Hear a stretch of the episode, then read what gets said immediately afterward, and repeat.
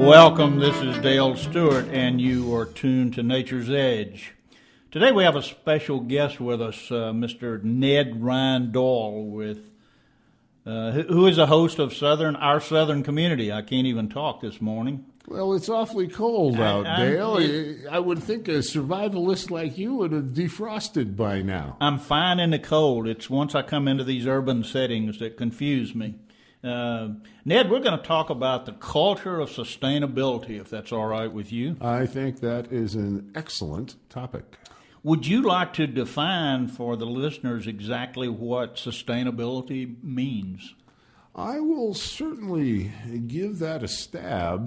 The term sustainability gets bantered around quite a bit these days, and there seem to be a, a range of definitions, but for my personal view of it, and I think reflecting a lot of people, it's very simply how long can you do something? How long can you sustain whatever action, whatever effort, whatever policy, whatever you're trying to do? How long can you keep it up?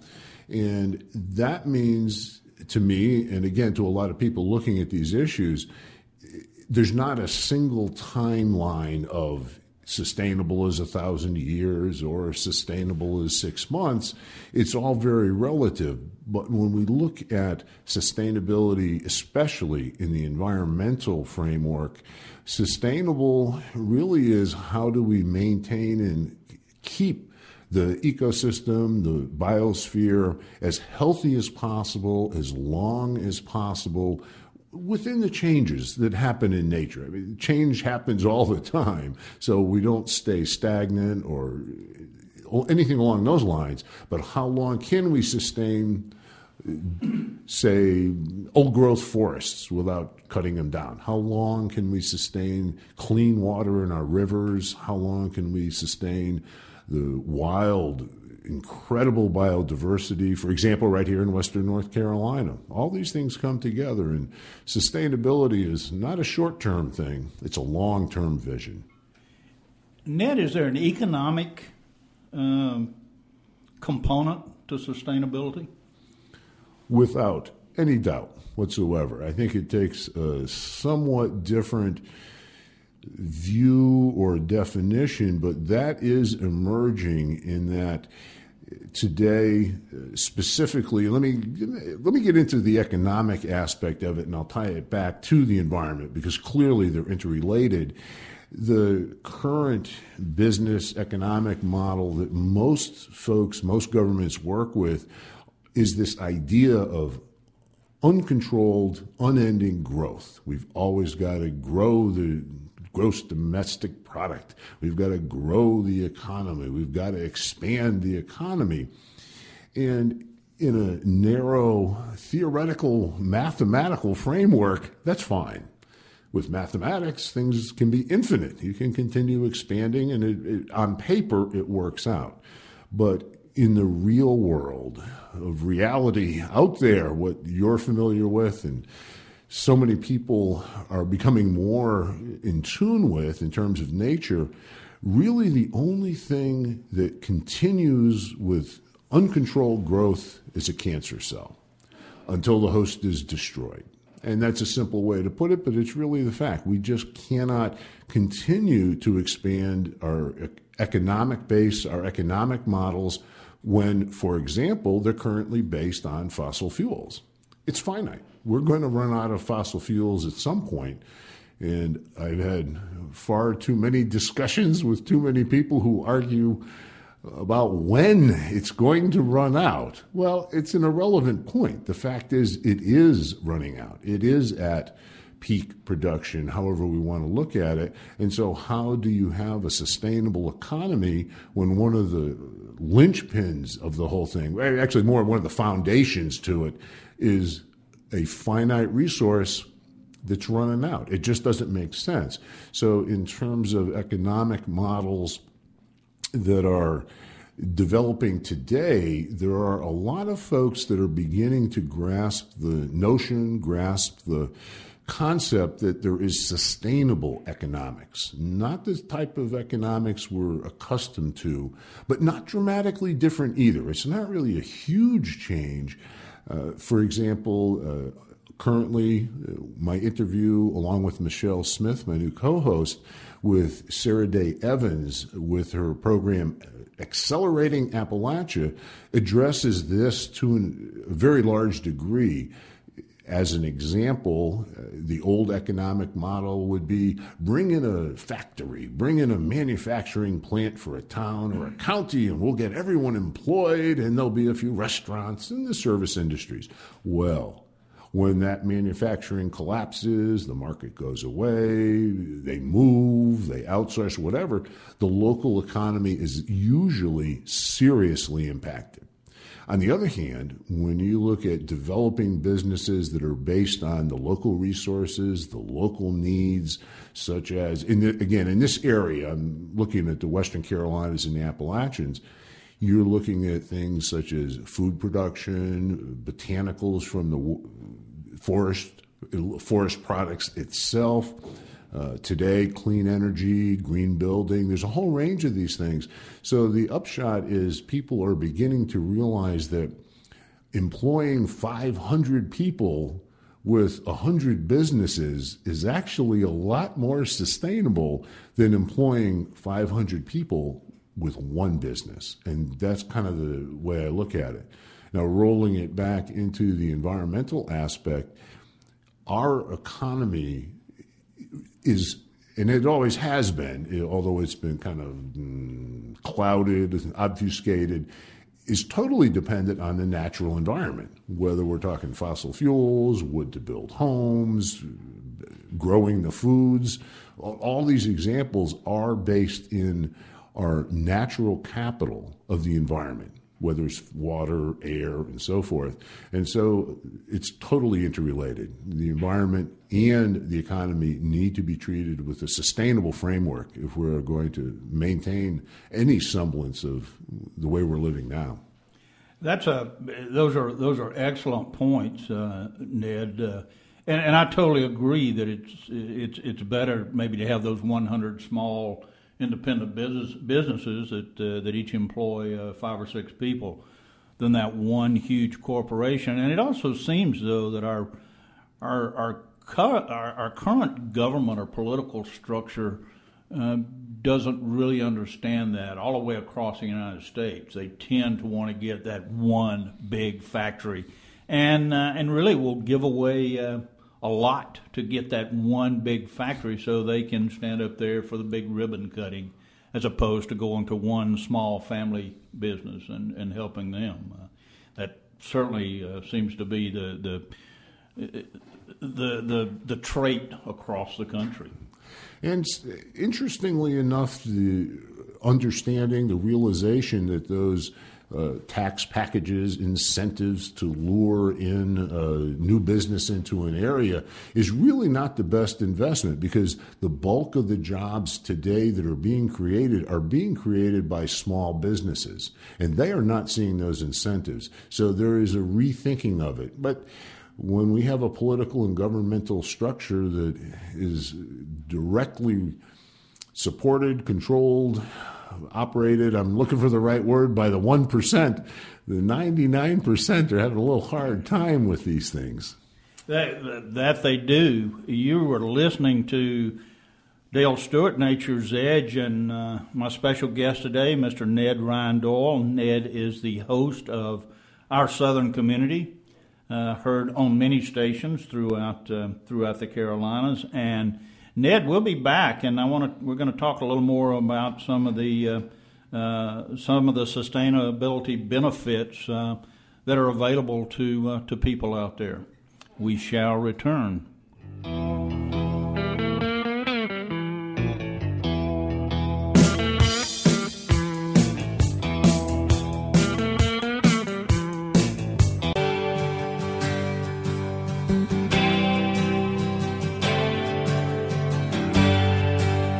Welcome back. This is Dale Stewart, and you are listening to Nature's Edge. Our guest today, Mr. Ned Ryan Doyle. Ned is host of our Southern Community, And we've been talking about uh, in the in the first uh, segment there a little about sustainability. And Ned, I wanted to get a little um, talk a little more about the benefits of uh, sustainability to individuals. Well, that is an excellent topic. Of course, I'm biased in favor of sustainability and individuals, so we'll take that with a grain of salt. The idea of sustainability on the individual level really can take any number of different forms. And I think that a lot of that is a, a, personal view. And I mean, I know, Dale, from your travels and adventures with a, a wide range of different cultures around the planet, what uh, one tribe or one group of people may consider sustainable and important is not necessarily going to be the same as the other. There's different views on that. In our general region, Appalachia, Western North Carolina, there is really a tradition of individual sustainability if we look back to the original inhabitants of the Cherokee is the first example that comes to mind who were able to very successfully live within the environment sustainability for thousands of years. Uh, I'm not a historian a historian about it exactly but I know it was a long time maybe 10,000 years, depending on who guesses it. And they lived within the balance of the natural world and food and energy and so forth. When we look at the early settlers through the uh, early mountain regions here, in terms of the Europeans coming in, they were a particularly hardy bunch relative to a lot of the settlers around the United States because they were living in the mountains. Tough terrain, just physically going up and down the hills, uh, a new environment for them. And so, in terms of their self reliance, sustainability, and independence, growing their own food was a really big thing. Uh, the, there's a huge number of farms in the region already that are smaller. I mean, you know, we, we sort this out. This is not Iowa growing corn. But when you look at the number of farming operations, the smaller scale of it, they're all through the region. And that's a really big issue in terms of self reliance and sustainability. We look at the energy aspect of it in North Carolina today. Uh, green energy, solar, wind, green building, energy efficiency, all these are wrapped together. And there are more and more people that are making that shift to clean energy and independent energy coming off the grid. It's a it's an emerging phenomenon. There, we'll drop the economics back into it, but the upshot is right now it's pretty much on par that if you look at energy as an investment, it's the same price or cheaper to create your own energy and go off grid. And this is a big issue for the utility companies. And uh, as a lot of my listeners know, I'm prepared to go there. But coming back to your question, I think the idea of self reliance and sustainability is not one of ultimate off the grid, ultimate self food production and so forth, but is being more sustainable on a community level, working together with, for example, CSAs, community supported agriculture, uh, biking communities. Uh, you know, there's a whole range of these examples. And it makes sense economically as well. The dollar you spend locally, most of that will stay local. You spend a dollar at Walmart or wherever, the majority of that goes out of the local economy. So all, all of those are different aspects of self-reliance. You know, Ned, you, you mentioned the, the fact that I had spent time with indigenous tribes around the world, and I really have. And I, I think they are true sustainable little centers, each and every one of them. You know, they don't have grocery stores, they don't have hardware stores, they don't have uh, a, a huge electrical uh, are utility companies supplying their power, so everything they do is, is sustainable. And, and I quite frankly have learned from them that electricity, for instance, is way overrated. Isn't that the truth? by, by many. Um, and uh, so they, they truly understand that. And, and, something that they do a lot, and I, I was going to ask your, your thoughts on this, and it's barter. they they have people within their village, uh, primarily the women who grow the little gardens and grow things. The men will hunt and fish. Uh, uh, the women will collect herbs and medicines and spices. Uh, it's funny they look at the jungle and the rainforest. Uh, that that is where they, they shop. That's where they get their groceries. That is their supermarket. That, that is the hardware. pharmacy. That's it. That is, and that's their hardware store. But they barter uh, among these villages quite a bit. You'll have a village in one area that lives on a river or a lake, and they will actually trade fish for vegetables. Do you see bartering uh, coming back in the United States at some level? I think that it's yes, is the short answer. It never really went away. Is, I think is a better answer. It certainly has faded. The obsession with money, and which is just green paper. Mm. If anyone reads Douglas Adams and Hitchhiker's Guide to the Galaxy, so many problems were caused by green paper that had nothing to do with it in the first place.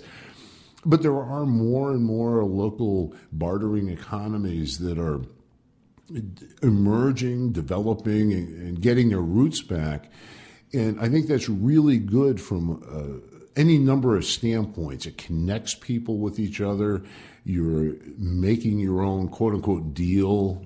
You know, a dozen duck eggs are going to be worth uh, how many ears of corn type thing. And, and when you're talking food, services, and bartering, and the resistance to the bartering is really just from the, the economic people who want to see the money. You know, we want the taxes. We're trying to get a percentage and all that. And, uh, and I'm not advocating no money. I mean, currency has its value, and it's a common denominator. It's an interesting mental invention, and it has its purposes.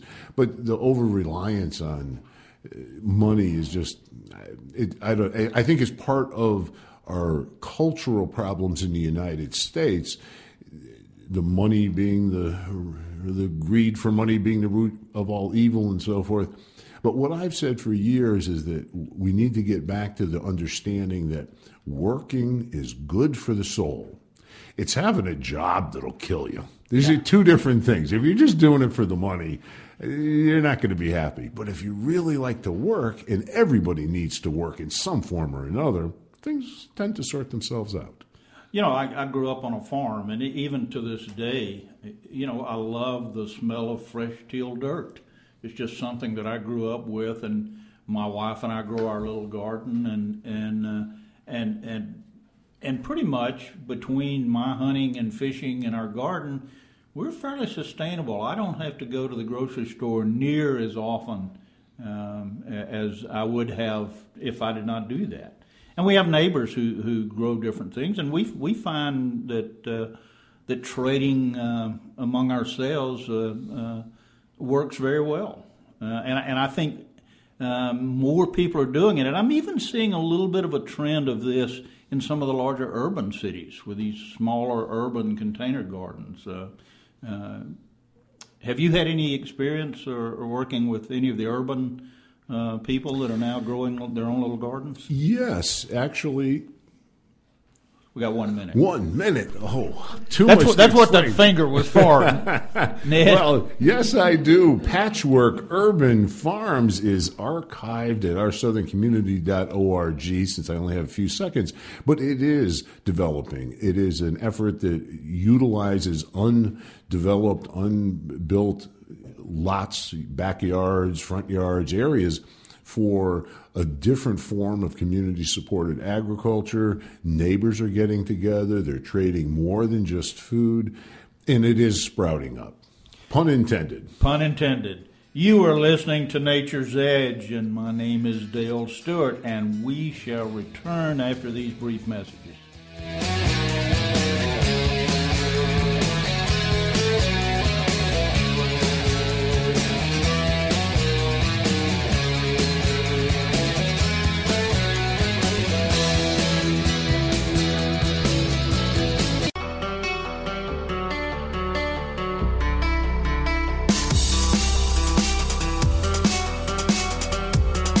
We have returned. This is Dale Stewart, host of Nature's Edge, and we are having a a wonderful discussion with Ned Ryan Doyle. Ned has his own show, Our Southern Community, which I know many of my listeners also listen to. And if you do not, I recommend uh, that you listen. Occasionally, Ned has some great things on his show. Occasionally? oh, my goodness. Did I say that? Uh, the competition in radio programming is brutal. He's it, throwing magnetic iron filings into my computer, something like that. It it can be difficult.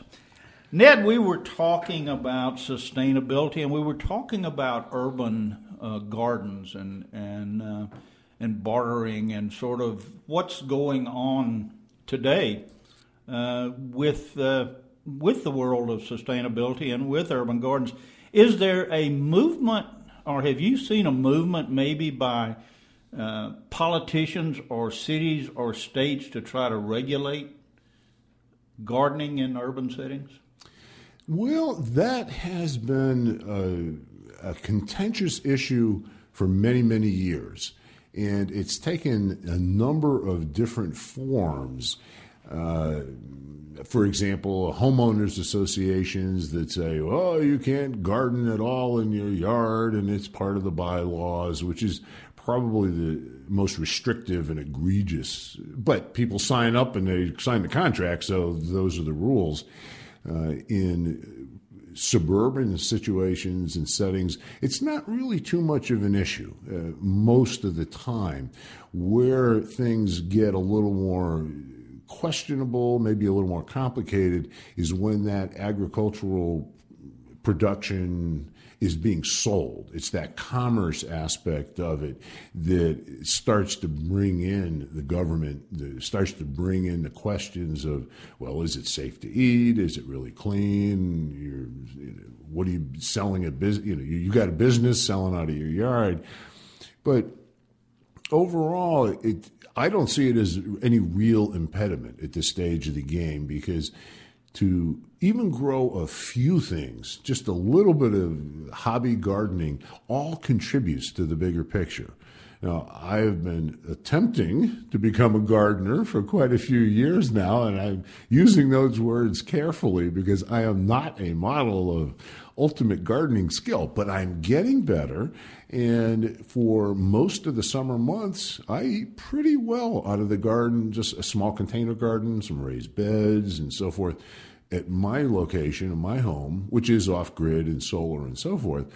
And every bit that everyone raises and grows on their own, whether or not it's purely organic and so forth, is a help. There's almost a double value there that it's one less ear of corn from a commercial farm, it's one less head of lettuce. And when you grow it yourself, you've got the economic benefits, but also on the community level, again, the personal level, there has been a serious disconnect in our culture and our society of people from the land itself. And just getting out and planting a few carrots, tending a few bushes, getting out there for a 20 minutes, half an hour in a day is really good for the, the psychological well being of people. Oh, absolutely. Also. Yeah. You know, it, it's interesting. You, you mentioned the uh, homeowners associations and gardens and things. I know a number of years ago, my wife and I owned a home in one of these gated communities that had all of the rules and regulations, including the fact that you couldn't have a garden. Well, my wife, who is pretty pretty good with things, decided. Uh, that she would plant her garden uh, in the uh, in the planters and in the areas of the yard where you could grow plants. So where people had uh, rose bushes and flowers, my wife had tomato plants and and other things. and and we did have a couple of people uh, complain that we were growing a garden. My wife did go to the homeowners association and say these are flowering plants that I have planted. oh, brilliant! And actually won the argument, and we, we ate pretty well out of her out of her flower gardens for uh, for many years. So you can do it. You just have to be creative. It's it's as I often tell people when uh, who are wanting to start businesses and things, and we were talking about money earlier. You cannot let, let the lack of money prevent you from succeeding. You just have to get very creative with your with your approach to it. Uh, and you know, Dale, credit where it's due. In Western North Carolina, and specifically in Asheville, there's the Food Policy Council. There's a very forward-thinking, progressive. Level of government and representation that is seriously looking at food production, looking at food security.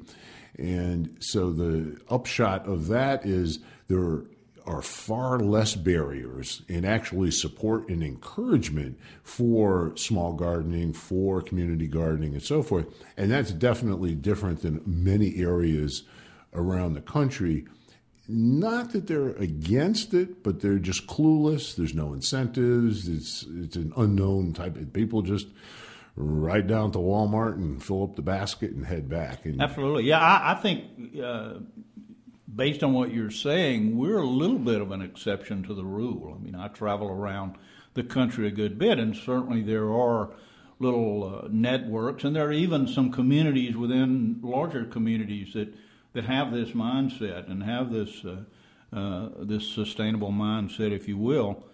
But the uh, I would say, as a whole, people still like the ability to run down to their local grocery store or stop at their local gas station or go to the local uh, hardware store uh, you know, we're creatures of habit, and uh, good uh, habits and bad habits. Yeah, it, it is just easier to go buy that head of lettuce in their mind than it is to grow it. But I think they're really missing that. You know, I really enjoy the growing of that head of lettuce. well, to be clear for the listeners, there is a place to go down to the grocery store. There's a place to go out and buy things in terms of the community and so forth. So it's not as if we all have to grow our, grow our own food and weave our own clothes and kill the deer to make our shoes or anything like that. But it's the reliance on you have to go to the store. Uh, today, the and I think it's still the same more or less number formula. Most people have no more than two or three days worth of food in their home. And rely on the store. Well, that's crazy. A, one week storm in this weather. I mean, we're in the winter season in case someone hasn't noticed yes. it. And I, so that idea of self reliance and going to the store for something special or something extra is fine. But it's the reliance on it where I think there's a real difference here that we need to keep in mind. Oh, I, I totally agree. I, I also agree that it's not a bad idea to know how to sew, though, or to know how to make those things if if you need to. And of course, you know, Ned, I'm also all into the preparedness side of things, and that's that's another discussion uh, that we want to get into at some point. But um, when when I do want you to talk a little bit about because I do know that that you live off grid and when we come back uh, from our break, I'd like like you to discuss a little bit about how how you live, how your home is set up. Let's talk a little bit about solar. Let's talk a little bit about uh, rain barrels or or, or, sure or rain. Enough. Uh, sure let's enough. talk about um, uh, heating and and uh, and just things that are available to the average citizen out there today that uh, um, can get them away from that that demand for energy uh, from from Big Brother, if you will. We can do that as a teaser for the next segment. When I get home at night, I flip on the lights. I go to the refrigerator, take out a beer, turn on the computer, kick off the television set, and yes, it's all off grid. There's no power lines running to your house. Uh, Bingo. that's out there. You are tuned to Nature's Edge with Dale Stewart and my guest, Ned Ryan Doyle. Ned is host of our Southern Community. And Ned, what is that uh, website quickly? OurSouthernCommunity.org. This is Dale Stewart. We will be back.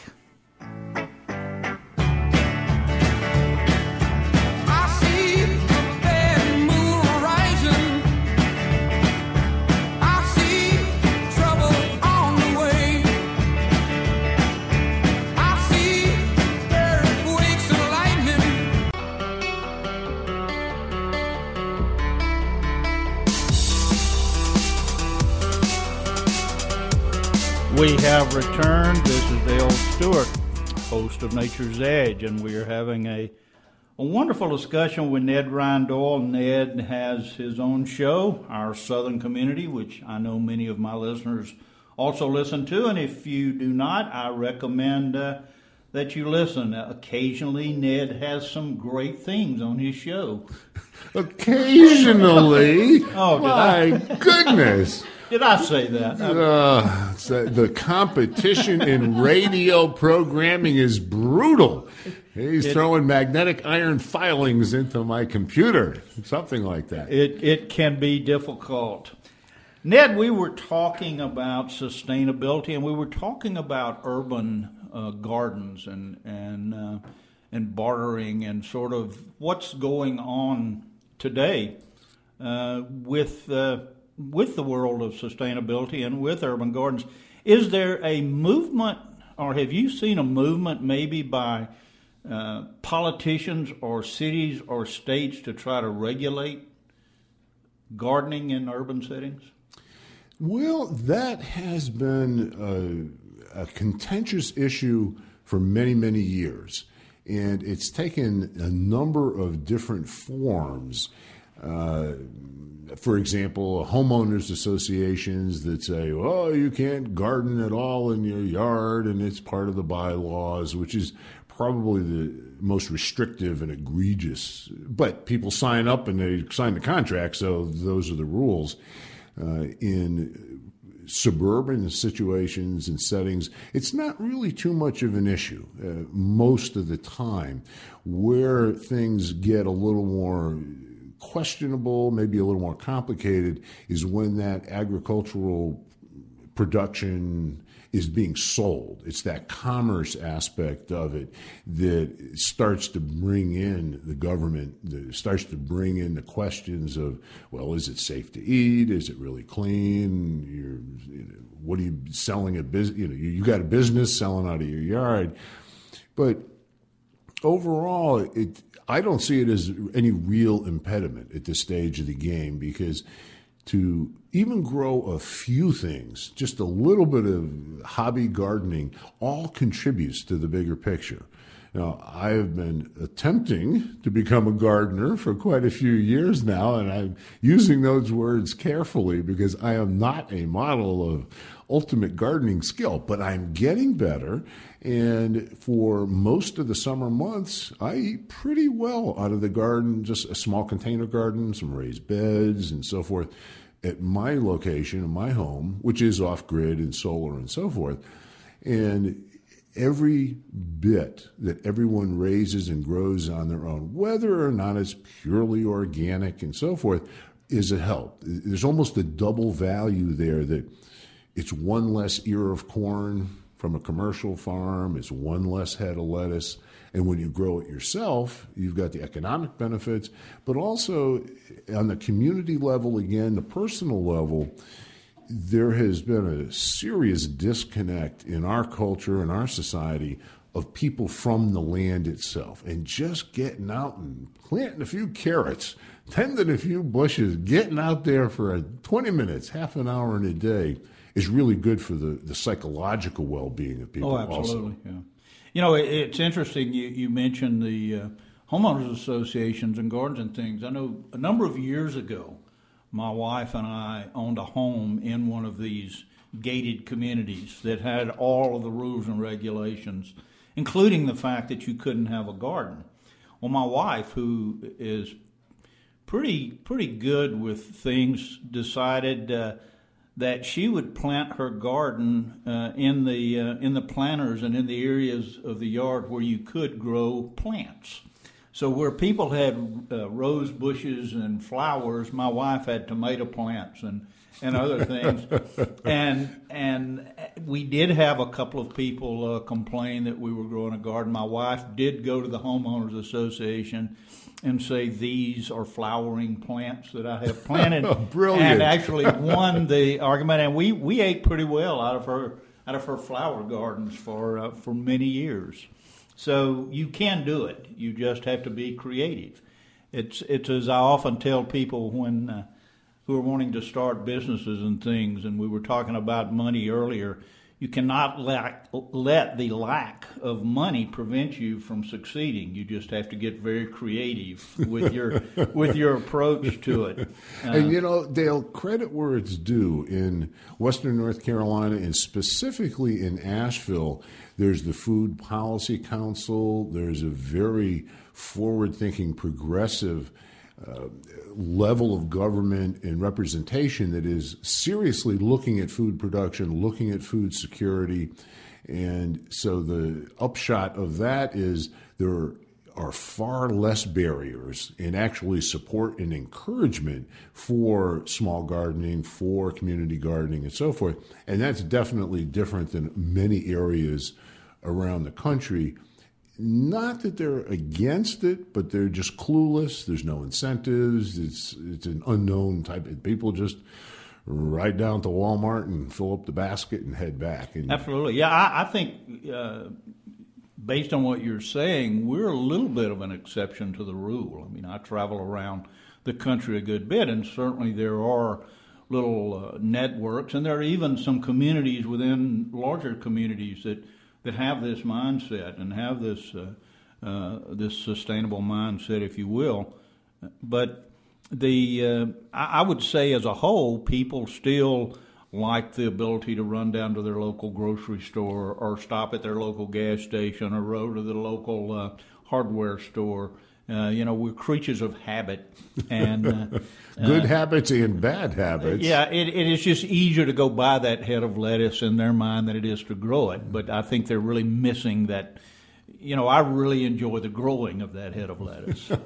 well, to be clear for the listeners, there is a place to go down to the grocery store. There's a place to go out and buy things in terms of the community and so forth. So it's not as if we all have to grow our, grow our own food and weave our own clothes and kill the deer to make our shoes or anything like that.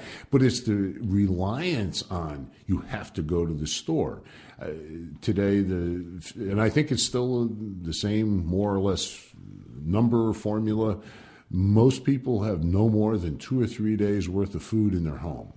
And rely on the store. Well, that's crazy. A one week storm in this weather. I mean, we're in the winter season in case someone hasn't noticed yes. it.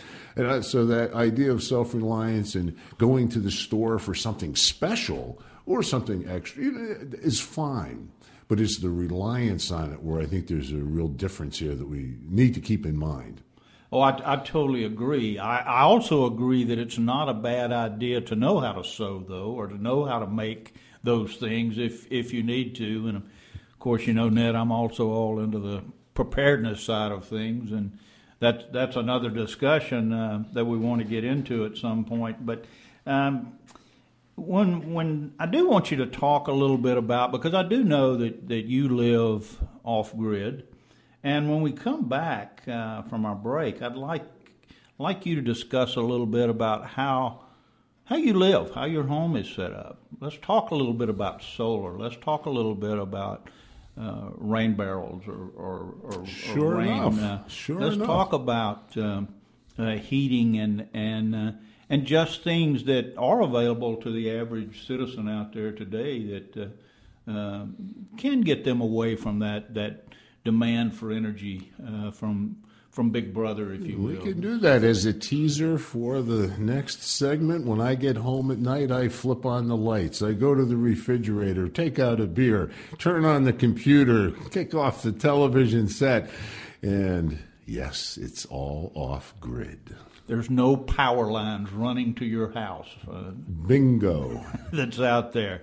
You are tuned to Nature's Edge with Dale Stewart and my guest, Ned Ryan Doyle. Ned is host of our Southern Community. And Ned, what is that uh, website quickly? OurSouthernCommunity.org. This is Dale Stewart. We will be back.